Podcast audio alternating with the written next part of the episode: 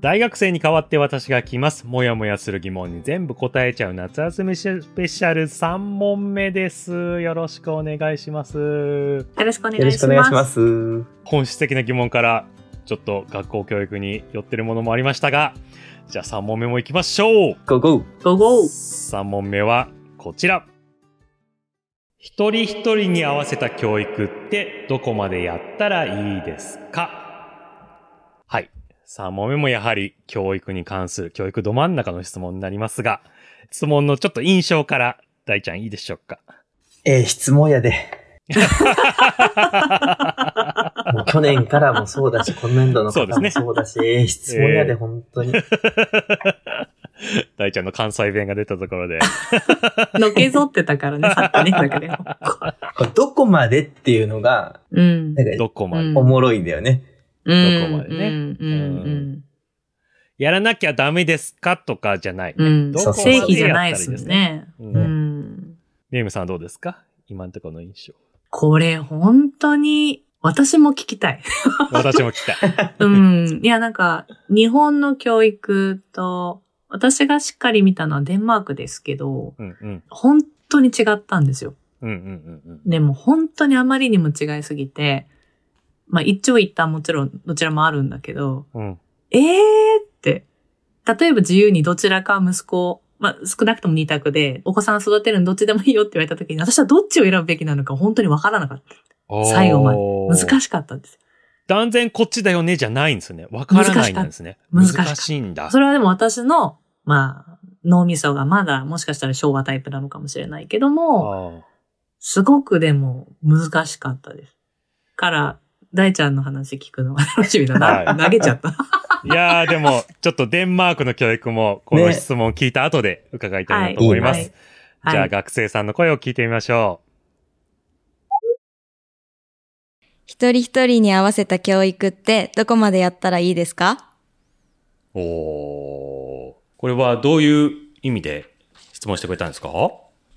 えっと、私が子供と関わっているときに、いろんな個性があったりとか、いろんな、あの、困難を抱えた子供たちと接することが多いんですけど、んその時に、その子に合ったことを、えっと、してあげたいなって思うんですけど、その集団に合わせたこともしなきゃいけないと思うので、どこまで自分が関わってあげればいいのかなっていうのが悩んでいるので、聞いてみました。例えば、こういうところは個性大切にできてるなとか、こういうところって本当素晴らしいから伸ばしたいなって今まで関わってきた中で思ったことってありますか？なんかとっても絵が上手だったり、うん。歌が上手、なんか音感を持っていてピアノができたりとか、あと記憶力がとってもあったりとかってする子のそういう得意なところを伸ばしてあげたいなと思うし、あの、子供たちみんなとっても優しくて仲間思いなところもたくさんあるので、なんかその子がその良さを一番発揮できるようにしてあげたいなと思います。そうだよね。本当に。特別支援学校だけじゃなくてね、そうなったらいいですよね。でもその、今この質問してくれたってことは、まあそうじゃなくって、集団的な、集団行動とかね、やっぱ学校ではあるから、そういう面はちょっと少なくした方がいいかなってことなんですかね。なんか実際にあの学校の方でボランティアとかそういうふうにあの行かせていただくことが多いんですけど、やっぱりあの時間割とかそういう集団の流れというのが学校の中ではとても決まっていて、えっと、その流れに合わせるっていうことも、あの、その子にとっては大事かなと思うんですけど、なんかちょっとパニックになってしまったりとか、何かつまずきがあるときにそういうところが見られているのに、そこまで集団に合わせようとしなきゃいけないのかなって思う場面がちょっと最近あって、ちょっと気になるかなって思いました。まあでも、学校ってね、登校時間も決まってるし、授業の順番も決まってるし、下校時間も先生も子供の選べないことばっかりだからね。なんかその中で、あの、個性を大事にするって、現場の先生方はどんな感じでやられてるのかなって、私も教員になりたくて勉強しているので、ちょっと参考にさせていただきたいなと思います。わかりました。ありがとうございます。ありがとうございます。はい、こんな質問でした。まず、あの、質問してくれた学生さん、特別支援学校とか特別支援学級とか、障害のある子たちの教育をやりたいって子が多いので、まあそんな風に、ま、やっぱり障害の度合いによっても個性が違ったりもするし、まあそういった子たちを、こう、従来のルールに当てはまるめるような教育で本当にいいんだろうかっていう風に思っているっていう感じですね。はい。じゃあまず大ちゃんから聞いてもいいですか？僕長くなるよ、これ。本丸。そうよね。時間気にしなくていいですか？語ってください。大丈夫です。語ってくださいもう収録予備日も作りました。大丈夫です。すごいね。始まる前に予備日作るってもうさ、伸ばす気しかないから、ね。もう。いやー。そしたら、二つに分けて言います。一つが、理想を掲げる中のとんがった大ちゃんが一つ。で、もう一個は、まあ、今の学校システムにおける、まあ、現在地から考えた大ちゃんで話して、最初とんがった方から話すと、はい。この一人一人に合わせるのは誰なのかだと思うんですよ。うん。う。ん。今、中央教育審議会から、まあ、東進から、個別最適な学びと共同的な学びの一体的な充実というのが示されたと。で、これの個別最適な学びの主語って子供なんですね。うんうんうんうん個別な最、個別最適な学びを指導するじゃなくて、学習の個性化っていうのと、指導の個別化っていう二つを子供の視点から整理したのが個別最適な学びって、これ子供が主語なんですよ。うんつまり、先生が一人一人に合わせたろうじゃなくて、うん。一人一人の子供たちがうん。最適化していくっていううんううんん。ことなのでうん、この合わせるのは先生なのか子供なのかってところが、まずは論点になってくるんだろうなと思ってます。あの、150年前くらいにちょっとタイムスリップすると、昔ってかなり個別的ですよね。例えば、うん寺子屋なんか、一人一人違った教材で、先生が一人一人読んだり、友達同士で学び合ったりっていうのがあったということだと思いますし、結構、お堅い話になっちゃうかもしれないけど、ルソーのエミールとか、だからそういうものもほとんど個別学習ですよね。家庭教育とか。だそもそもこの近代教育の中の システム自体が、長い目で見ると異質なんだってことだと思うので、うんとんがった大ちゃんで言うと、いや、うん一人一人子供たちがもちろん違う中で、子供たち自身がえ個別最適に学んでいくのだから、まあ、これはどこまで行くわけですよ。で、っていうのが、はい、とんがった大ちゃんね。うんはい。で、やっぱりこう、もう一人の大ちゃんで、ちゃんと現場も知ってるので、今の既存のシステム内、多くの学校の既存のシステム内での合わせた教育ってなると、やっぱりこう難しいです。うんう。ん。一斉指導っていう方を皆さん多分イメージして話をしているとしたら、やっぱその中で多様な30人に対して30通りの教育が求められたら、もう先生パンクしちゃいますよ、正直。そりゃそうだ。うん。だからどうしてもみんなに一つのことを同じ深度で同じ内容をやらせてしまうっていう現在地っていうのがあるんだと思いますね。うん。だからどこまでやったらいいかって議論になってしまうんだと思うんですよ。うん。無理だよっていう叫びだと思います。うん。うん一旦こんな感じではい。どうですかね。ありがとうございます。まあ、確かにね、寺子屋のなんかイメージすると、先生がいて、教え合ってる子たちもいて、もう身分も違ったりとかしてっていうイメージがそもそもありますよね。うん。だから、チョークトークとかって言いますけどね。あの、はいはい黒板で、じゃあこの授業って、金婚観光になったら、じゃあこの勉強、今日は算数ですっていうようなや教育自体が、実は最近のものですよ、とう。いうんのは、結構面白いですね。だって、もともと日本にもこれ輸入されてるわけですよ。うんうんうん。アメリカの雇われてる外国人教師のマリオン・スコットさんって方がいて、その方がカリフォルニアの様式、意識持ってきてくれたりとか、教具とか。うんうん。で、こういうのがあるぞって言って、明治政府がいいんじゃないか、これは一斉で知識、皆さんに詰め込めるぜってなって、うんあの時に輸入されたものだから、本当ここ最近の教育システムなんだっていうことは、ちゃんとこう持っておきたいなと思いますね。うんうんうん。とはいえ、じゃあそれを個別最適のために、もうゼロに戻そうぜ。もう最適でしょ。全員が全員それぞれと向き合おうぜっていうのは、言葉としてはとってもいいけど、じゃあできるかって言われると、限度があるよねって感じですよね。限度っていうか、今の本当にローカルに、例えば公立小学校1個イメージして、すぐに理想に行けるかっていうと、一概に簡単とは言えないっていう現在地だと思いますっていうことですね。はい、ありがとうございます。じゃあ、デンマークの教育も知っているメイムさんお願いします。いや、本当にその仕組みがね、箱の作り方自体が、だから日本の教育って全然、だからそもそもそっちに向いてなくってあるんだろうなっていう。だから、そのために作ってない箱に、その、全く違うその、一人一人がっていう概念を、無理やり多分ぶっ込んだ状態だからこそこう、先生たちがキャーってなるし、どうやってやったらいいのどこまでやったらいいのってなってるんだろうなっていうのが、まあ今聞いてたの印象でもあるし、もともと持ってた印象でもあるんですよね。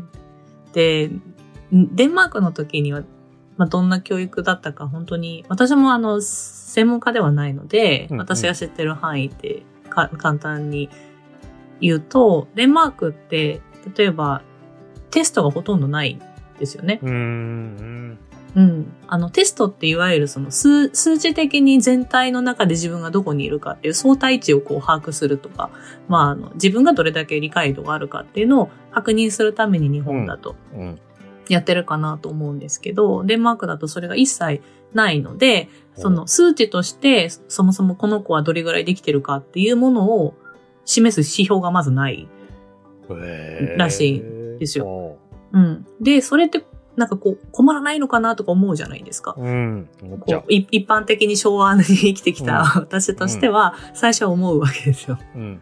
え？って、そんな、そういうのなくて先生そんな30人とか20人、どうやってあの、授業進めるの？って思うんだけど、うんうん、なんか、大丈夫らしいんですよね。で、それはなんでかっていうと、そもそも授業が一斉授業じゃない最初の時になんかテーマとか問いかなんかを最初5分ぐらい先生話して、はい、じゃあみんな話して、よーいどんみたいな感じで、もうグループワークになってしまって、生徒同士がこう会話しているような形の授業がほとんどだっていう話を聞いて、いわゆる日本みたいな先生が黒板で喋って、えー、みんなが並んでノート取ってるとか、で、それがテストに出ますよとかっていう感じではそもそもないので、それぞれがそれぞれに今興味のあることを深掘りしたりとか、周りにいるお友達とそれをまあ議論するとか、うん、あの話し合うっていうことが、それがメイン。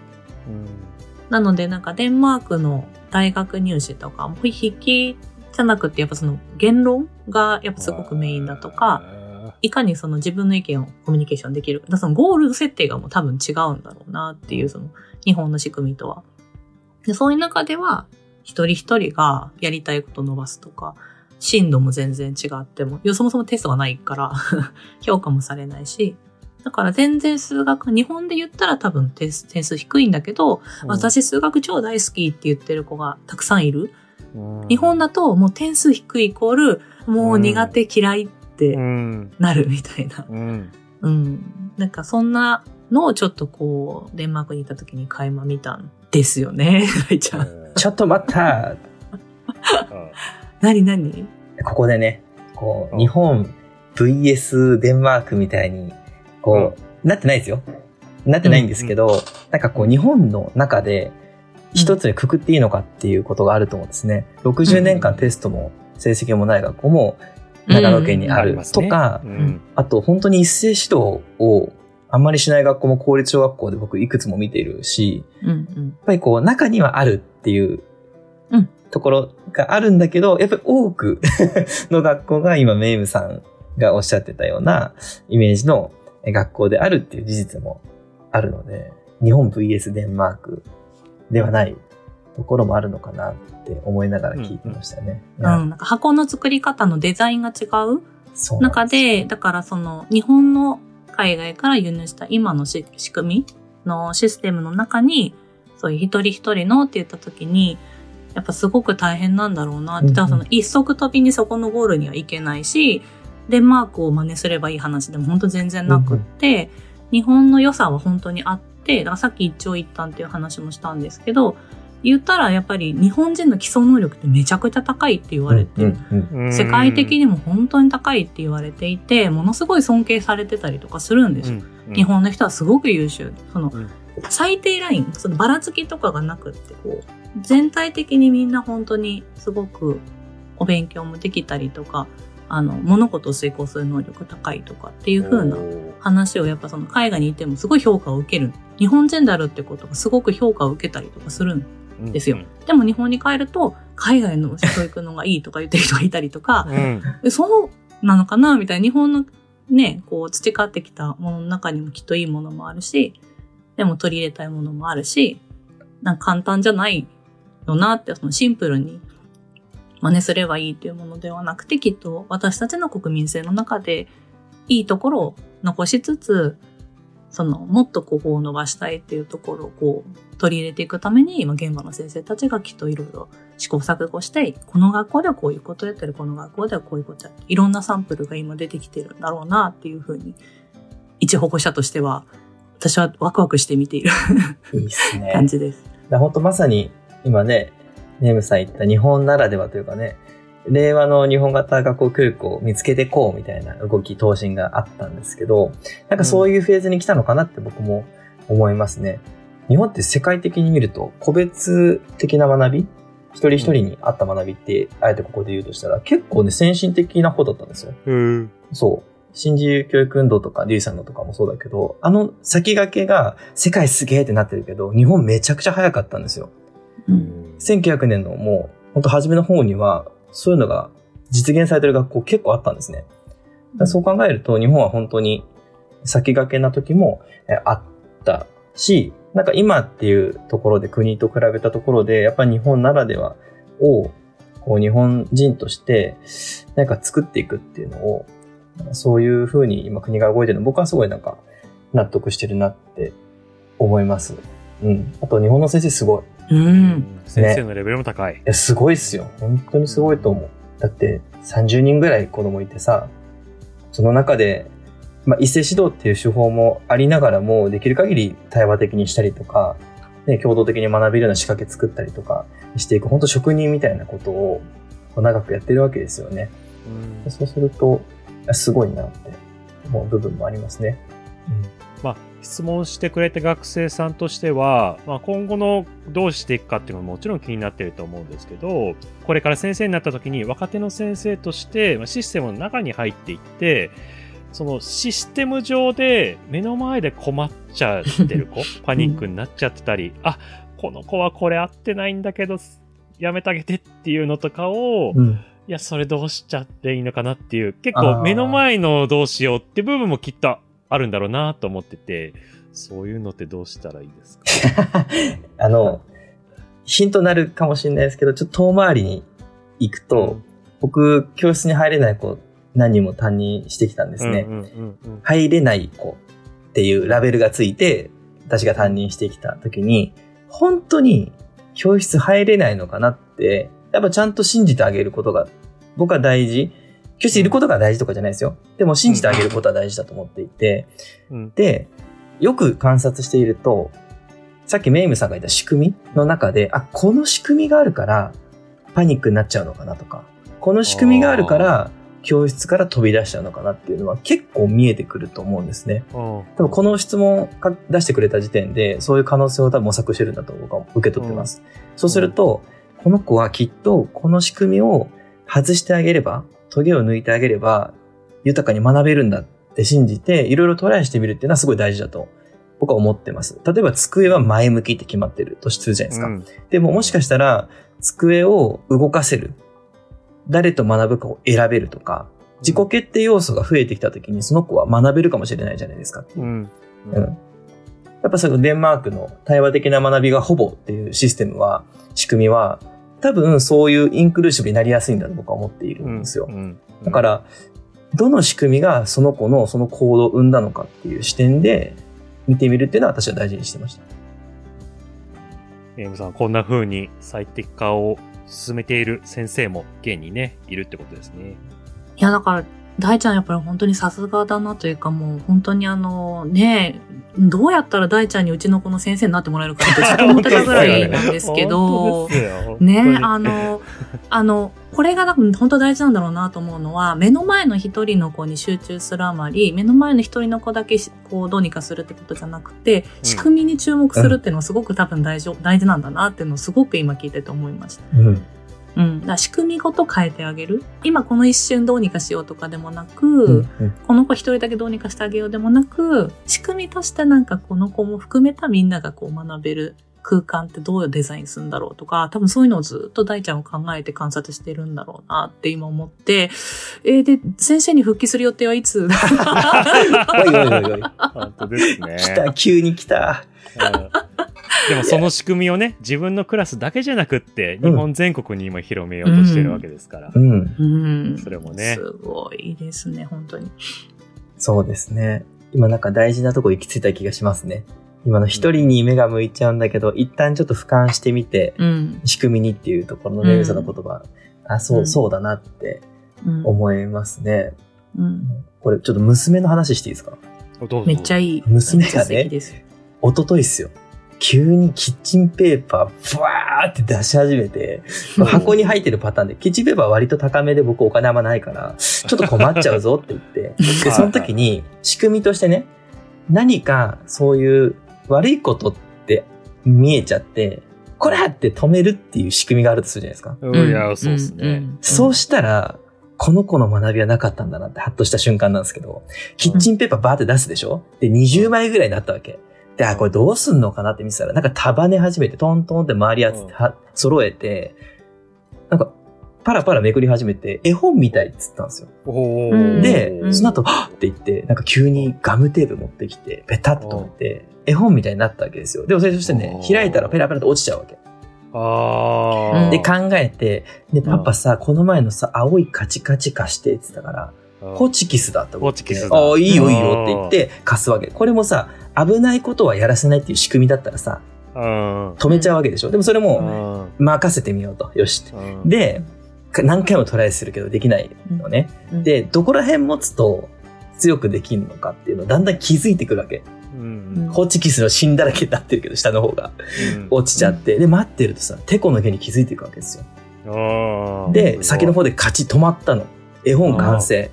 あこれさ、2個の仕組みが、もしこっちの方で止めちゃってたりとか、防いでたりするっていうままの仕組みだったら、うん。その絵本完成してないじゃないですかっていうところもあると思うから、一人一人に合わせたって、もし言葉でね、こう捉えるとしたら、その待つっていうこととか、うん。よく見てあげるってこととか、聞いてみるとか、うん。興味深くも待ってみる、見てみるっていうのは大事だと思います。の上で、それが30人いたらどうなんだってなったらい、や、まあそうね。それはそうっすよ。わおってなるじゃないですか。うん、だから難しさもわかるよっていううん。ような結論いやです。ーでもすごいわ。キッチンペーパー20枚すごいよねぶちまけてた時点で、おーいって言っちゃうな。もともと学ぶ力はあるんだっていう前提う、ん有能な学び手なんじゃいっていう出発点は大事にしたいと思いますね。そこのね、信頼のね、厚さがね、ちょっと大ちゃんちょっとマリアナ海峡ぐらい、すごいよな。すごい。すごいから。すごい。私もその小さいんですけど、あのデンマークで幼稚園の先生やったことがあって、日本語補習学校の、そうなんだ。うんあの、そうなんです。だから日本語を教える、日本語で一緒に遊んであげる週に1回土曜日みたいなのをやった時に、やっぱその専門でも何でもないので、相手8人ぐらいの子供だったんですけど、まあ、もう本当にこれ、これですよ。もうどうしたらいいのっていう。もう基礎教育も何もないのに。うん しかも半分はやっぱりその母国語ではない子だったりとかするので、はデンマークで生まれ育って、デンマーク語がメインで日本語を第二言語として学んでる子たちもいたので、なおさらそこの難しさとかもあったりとか。して、でも、あの時は本当に余裕がなくって、自分に余裕がなくって、その仕組みの中にどう当てはめていかなきゃいけないんだろうとかって思ってしまっていたなって。うん。でも今だったら多分その大ちゃんの話だったりとか、いろんな素敵な先生たちの話を聞いているので、もう少しまでだかな、あの当時よりはって。うん。とか、あと、助けを他の子にも一緒に求めてみたり、いろんなやり方できたかもしれないなって、今では思えるけど、視点がね、狭くなるじゃないですか。うん。なんかこう、うん。ピン、ピンチになったり、パニックになったりとかすると、目の前の子にグッと、ああ、どうしようってあーはいはい。なった瞬間にこう視野がガッて狭まってしまってたな、うん。そうするといろんな制約がかかってることすら気見えなかったりとか仕組みがそこで働いてるっていう頭にやっぱ本当にならないなと思ったから、うんなんかそこで、いや、大丈夫、この子たちは絶対にいつかこう、その子たちなりの答えを見つけられるし、私たちはそこにたどり着けるっていううん。安心を持てることがその視野を少しこう、ずつ広げてくれるのかなっていうのを今聞いてて、ちょっと思い出しました。わあ、いい、いいこと聞いた。今、メイムさんの話聞いて、葛飾区のね、今、副校長先生で、福田先生って人がいるんだけど、なんかその近いこと言ってて、ある事象が起きた時に、メリット、デメリットどっちも考えてみるといいよ、みたいなうんこと。長い目で見るとっていうメイムさんの言葉に近いんだけど、例えばさ、さっきのさ、あの、何か、ティッシュめっちゃ出すとか、あとう、ん水さ、入れようとしてこぼすとかさ、うん。明らかにデメリットに見える瞬間に、このメリットなんだろうって考えてみると、うんちょっと高知性高まるとかね。指めっちゃ使うからとか。で、この、こぼした経験から、なんかこう、量に目が向くとかね。算数的な思考でいくと。なんかそういう、一旦立ち止まって、まあ長い目で、きっとメリットもあるんだろうな、みたいなね。自分を落ち着かせてあげるというか、大丈夫、大丈夫っていうみたいなのもうん。大事なんだろうなっていうふうに、今聞いてて思いましたね。うん。多角的視野とね、長期的視野とね、広域的視野みたいな、うん 感じですね。なんかね、見方変えてみたり、長い時間で見てみたり、ちょっと俯瞰して見てみたりみたいな。うん。本当訓練だなと思います、本当に。お追い詰められた瞬間にはなかなかできないので、平常時にどれだけこれを意識できるかって すごい大事だなと確かにね。その、そういう視点を持った先輩がいると、多分その学校とかでもいろいろ試せるならなって思っていて、うん僕6年生担任の時に、その学年の人たちでかなり子供たちが元気だったので、すげえ、 very fine だったんで、これどうするって話したのね。で、そこで思い切ったこと言ってくれた方がいて、よし、あの、場所を選べるようにしようって言って、この学ぶ場所を5箇所ぐらい作って選べるようにしてみようと。そしたらこの子元気な子たちはどうなるんだって、この仕組みを1個うん、バイアス解いて変えてみてたんですよ。おそしたら、うん普通に一斉指導してるときは、落ち着か、元気なのに、場所選べた瞬間に最適な場所を見つけて学び出すみたいなのが見えたんですよ。うん。へこれって転換必要だと思ってて、立ち止まって考えてみるって大事だなと思ったんですよね。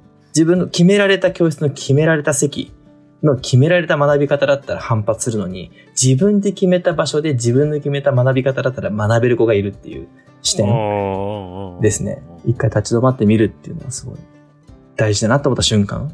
大ちゃんのその、なんだろうな、小さい実験大量にやってるのほんとすごいですよね。うん。こうやったらどうだろう、やってみるみたいな。うん。もう本当にそれがすごいなと。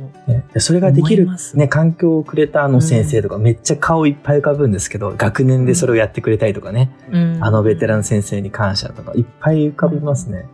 でその実験が確かにちっちゃい実験いっぱいできたかもしれない。うん。どうしたって学校って前例で、今までこうだったからこうしなさいのイメージがありますけど、そういう学校もたくさんあるんですね。そうですね。あと答えを子供が持ってるみたいなのもあると思っていて、ん一人一人に合わせるって、ついこう一方的にこっちがしてあげるとか、先回りしてあげるになりがちだと思うんですよ。でも、そこ聞いてみると、僕ね、一年生とかでも自分で言えたりする場面何回も見てきたわけですよ。うん。うん、どう今の気持ちとか、どうしたら学べそうかなとか、うん子供舐めちゃいけないなって思った瞬間は何回もあるし、僕保育園とかも入ったりするんだけど、そんな中でも言語化できる、もしくは自分で考えて動けるって子は結構見てきたので、うん。なんか答えはその子たちの中にある時の方が、僕の経験上多いなって思ってます。うん。めっちゃわかる、すごい。年齢関係ないですよね、うん本当にね関係ないと。思う。その子なりの言葉で伝えようとしてくれてますよね、結構。ちゃんと聞聞けばね。うん。そうなんですよね。きっとこの質問してくれた学生さんは障害のある子をね対象にしてますから、うん障害のある子だってもちろんうんいろんな考えもあると思いますんでうん。キャッチアップして、えー仕組みごと変えるべきところは変えていったり、まあ、より楽しくなる方向にできていったらいいですね。うんうんうんうん。あ、今思い出しちゃった。特別支援学、特別支援学級で働いてる先生で、その子供に聞いた、さっきのエピソードみたいにやった人がいて、あなたはどんな椅子があったら座れるのかってうん。聞いたら、ヨギボーって言ったらしいです。いいな、私も座りたい。いいよね。でそこね買ったの。すごいしかもちゃんとみんなで畑とかで野菜育てて売ってヨギボー買ったんだって。え、素晴らしい。これすごいよね。えー素素晴らしい。素晴らしい。そこマジですごいと思って。うんで、買ってさ、今もう奪い合いですよ。また、また野菜売らなきゃ。そうそう、また 野菜売らなきゃ。僕もここじゃないと勉強できないとかね。うん一人一人が合わせる教育にもしかしたらなっていくのかもしれないですよね。一人一人にじゃなくて、うん。一人一人が。うん素晴らしい。それをでも本当見つけられる力を見つけてあげたいですよね。あ、いいあそうですね。いい、いい。なんかね、本当に自分が今いる箱でうまくいかないときに、うん。誰かに合わせてもらうんじゃなくて、うん。自分はどうやったらそこで心地よく一緒にみんなと何かできるかなっていうのを探せる力を一緒にできれば、それはずっと大人になってからもめっちゃ力になりますよね。今、お宝フレーズ出ましたね、今ね。素晴らしい。すごいわ。一生ものですよ。ね本当だようね。ん。ありがとうございます。僕はめちゃめちゃ納得しました。この回、よかったなぁ 僕今回ちょっと、二人のトークを聞きたいくて見てる側なんで、最前列で見れてとっても楽しかったです。いや、そうなんだよ。だからたまにさ、僕がツボケンの役割であえてさ、ちょっと攻めるフレーズ、VS って入れてみたりさ、ああ、そうそう、入れてみたツ。ボケン来ねえなら僕出すよ、みたいな。あえてのやつ来ないじゃんってずっと思ってたよ、僕。見てるみたいな。見てる眺めてるみたいな。あれ？ってニヤニヤ。ほぼ最前列でずーっと。そうそうそう。はい。拍手してました。学生さんにもきっと伝わったと思います。はい。どうもありがとうございまありした。がとうございます。3問目、一人一人に合わせた教育ってどこまでやったらいいですか？でした。ありがとうございました。